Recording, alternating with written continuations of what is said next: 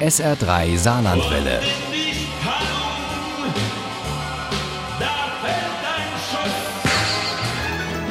Der Krimi-Tipp. Heute machen wir mit dem S R drei Krimi-Tipp eine Reise auf die Insel, die britische. Es geht nach Südengland, genauer gesagt nach Cornwall. Dort gibt es nicht nur eine wunderschöne Landschaft, malerische Küstenstädtchen und ganz, ganz viele Schafe, sondern immer wieder auch Verbrechen, wie etwa in Vier Schafe und ein Todesfall.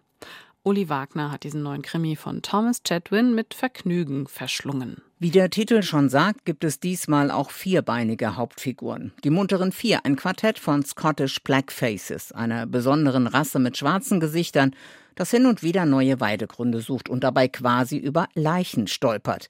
Von Schafen gesteht Thomas Jadwin im S R drei Gespräch, von Schafen war er schon immer angetan. Dass sich ein Schaf bis zu fünfzig verschiedene Menschengesichter merken kann. Dann gibt es auch noch zweibeinige Hauptfiguren, und zwar gleich jede Menge.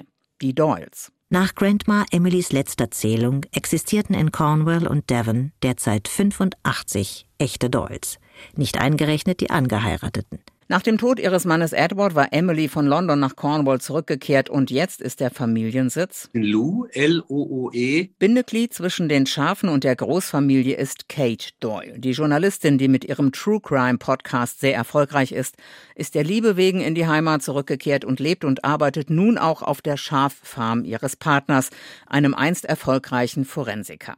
Die Farm mit den Scottish Blackfaces liegt oberhalb von Lou. Kate und David haben es also nicht weit zu Grandma Emily und dem Rest der Verwandtschaft. Ein Schaf allein ist nichts. Der Mensch allein ist vielleicht auch gar nicht so viel, wie man immer denkt. Als Grandma Emily fünfundachtzig wird, ist ihr Cottage bis auf den letzten Platz gefüllt. Kate und David werden zur Farm zurückgerufen. Die munteren Vier sind ausgebrochen.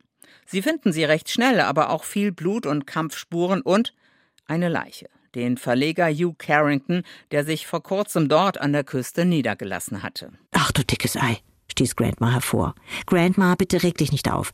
Keiner kannte ihn ja so richtig«, sagte Kate in dem Versuch, sie zu beruhigen. »Unsinn, ich kannte ihn.« Dringend tatverdächtig soll eine Doyle sein.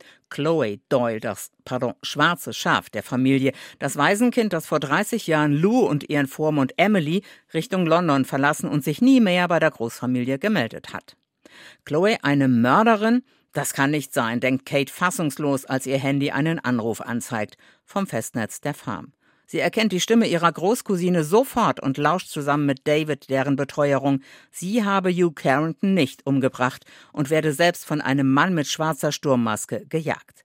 Die beiden fahren sofort zur Farm zurück. Chloe ist schon weg, aber sie hat auf Kates Schreibtisch ein kleines weißes Holzkreuz hinterlassen. Achtung, dieses Holzkreuz hatte der Mörder in der Villa bei sich, hat es dann aber verloren.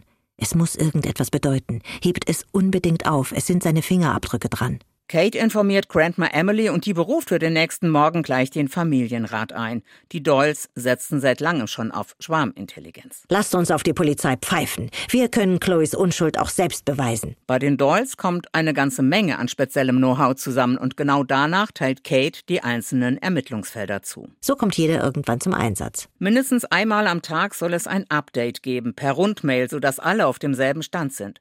Gerne öfter, denn der Mörder von Hugh Carrington läuft ja noch frei herum und ist auch hinter Chloe her. Aber offenbar nicht nur hinter der, erfährt Grandma Emily durch einen anonymen Anrufer. Misses Doyle, ich will Sie heute nur warnen. Sobald einer von Ihnen Chloe bei sich aufnimmt, ist er tot. Vier Schafe und ein Todesfall ist herzerweichend, aufregend, unterhaltend und spannend. Dieser Krimi von Thomas Chatwin steckt voller Informationen und Gefühl, Humor und Understatement, Landschaft und Geschichte. Kurz gesagt, Vier Schafe und ein Todesfall ist der gelungene Auftakt einer vielversprechenden Reihe. Wie schön, dass Band zwei schon in Arbeit ist. Vier Schafe und ein Todesfall von Thomas Jadwin ist bei Rowold Polaris erschienen. Das Taschenbuch hat dreihundertzwanzig Seiten und kostet siebzehn Euro. Das E-Book gibt's für neun Euro neunundneunzig. Vier Schafe und ein Todesfall gibt es bei Argon für sechzehn Euro fünfundneunzig auch als Hörbuch mit Astrid Kors als Erzählerin. Und daraus stammen auch unsere Zitate. Ohne Krimi geht die Mimi nie ins Bett. Für Mimi und andere Krimi-Fans. S R drei Saarlandwelle. Hören, was ein Land fühlt.